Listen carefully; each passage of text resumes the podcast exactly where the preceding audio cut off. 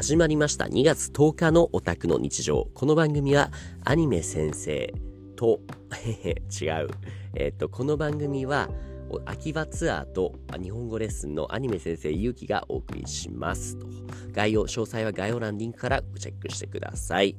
今日はですね、初の日本撮りです。なんでかっていうと、明日、えっ、ー、と、少し、えー、忙しくなりそうなので、ため撮りしていこうと思った次第です。で、今日話そうと思うのが、えっ、と、オンラインセミナー、を行いました。その中で具体的なノウハウをする前に、まずは3つ知ってほしいことがあるって言って話した内容ですね。昨日話したのがその中の1つ目の検索力。わからないことがあったとしても、とりあえず Web で Google でどうわからないのかで自分で調べようと努力しようってことですね。ってとこの検索力。で、次がデザイン力というかデザインのお話をしようと思います。このデザインの中にも2つ伝えたいことがあって、あその前に大前提として僕はデザイナーではありません。正直言ってデザインのセンスがあるかって言ったら全然、全然ではないけれども、その本業のデザイナーの方と比べると、うん、大したことはありません。でも、そんな僕でも言えることがあると思って伝えるんですけれども、今日伝えたいデザインに関して2つあるのが、テンプレート思考、それからデザインは引き算っていうところですね。まず1つ目のテンプレート思考ですが、さっき言ったように僕は本業のデザイナーさんではないので、0から1を作り出すような、あの、クリエイティブ、要はデザインは作ることができないというか、まあ、効率が悪いわけですよ。絵を描くだとか音楽を作るっていうのは、えっと、あたかもなんでしょうね。もうゼロから作れる人だけのものって勘違いしがちだし、僕も今までそう思っていたんですけれども、決してそんなことはないと。例を挙げると、僕がよく使っているデザインテンプレートがまとまったキャンバっていう画像編集サイト、画像編集サービスがあるんですよ。これが無料で使えてとっても便利なものなんですけども、どういうものかっていうと、例えばそうですね、イベントのチラシを作りたいとするじゃないですか。あの、従来であれば、そうしたイベント作成、あイベントチラシの作成っていうのは、このチラシ作成ができる人に外注をして、自分の要望を伝えて作ってもらうっていうのが、セオリーだったと思うんですけれども、今っていうのはさっき話したキャンバっていうのをツールなどを使って、ある程度の デザインのテンプレート、つまりひな形ですね。このおしゃれな形の、えー、チラシのテンプレートがあるんですよ。で、それを、えー、文字の部分を変えたり、写真を変えたり、色を変えたりって、ある程度のそのデザインのおしゃれに見えてる形を崩さない形で、自分の必要な情報を入れ替える、差し替えるだけで結構なものが出来上がっちゃうんですね。これが本当に無料で使いやすくて、ぜひまだね、使ったことないよって方は使ってみてほしいんですけれども、このテンプレート思考、その中の特に僕の中で代表格と言えるようなキャンバっていうツールを使うと、かなり、えー、時間の削減になりますよね。どんなものでもそうなんですけれども、ゼロから形を作る、ゼロからチラシを作るっていうのは非常に時間がかかるし、アイデア力が必要なんですよ。もちろんそれをすることができる人は素晴らしいと思うし、僕もできるならやれたらいいなって気持ちもあるんですが、時間がもったいないっていうのが正直なところですね。なので、すでにできている出来合いのテンプレートを使っていいものを作る。これを、えー、チラシだけにかかわらず、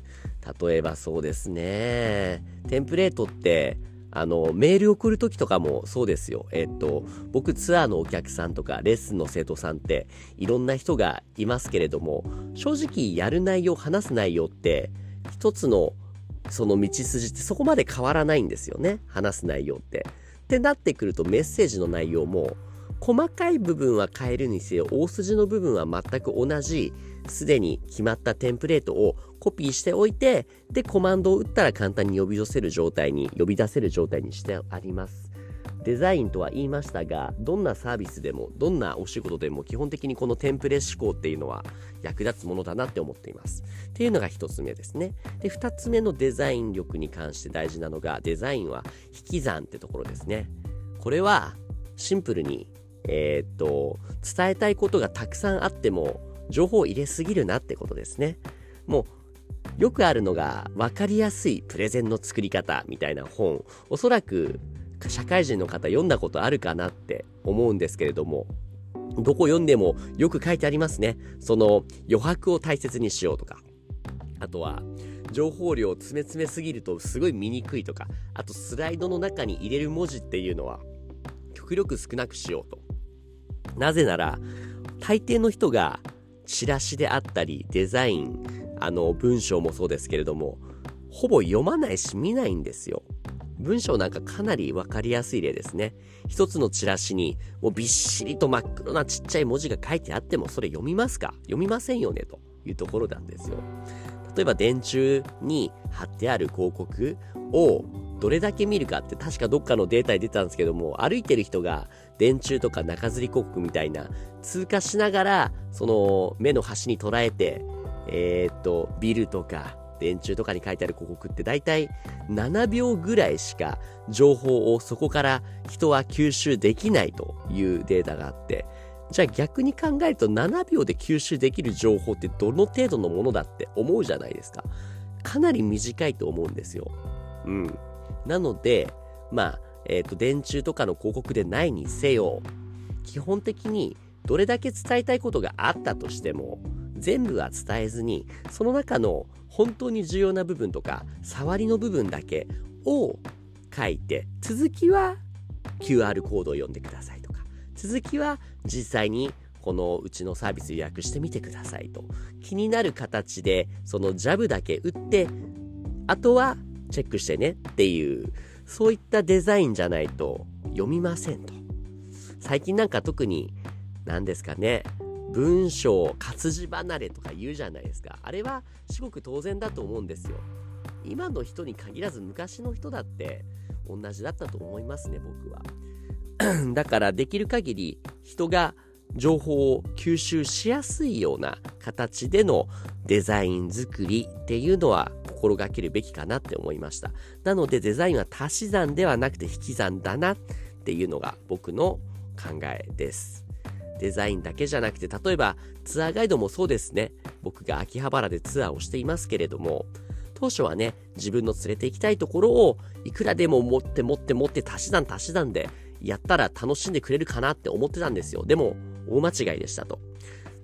たくさん行けば行くほどにみんな疲れてくるし、覚えてられないんですよ。どこが良かったなって印象が残らないんです。なので、そう、足し算ではなくて引き算。できる限り場所少なく、でも本当にいいと思えるところだけを追加するっていうのが、これもデザイン、ツアーもデザインと同じだなと思今思っています。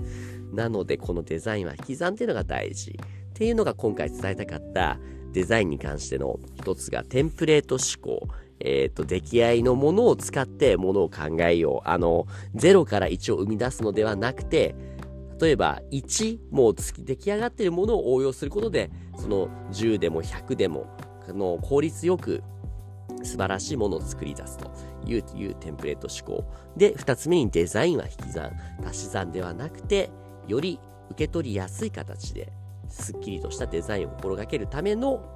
公式みたいな部分ですね。はい。が以上でございます。じゃあ次、明日はね、この最後の質問力について話していこうかなと思います。じゃあ今日はここまでです。聞いてくれてありがとうございました。おやすみなさい。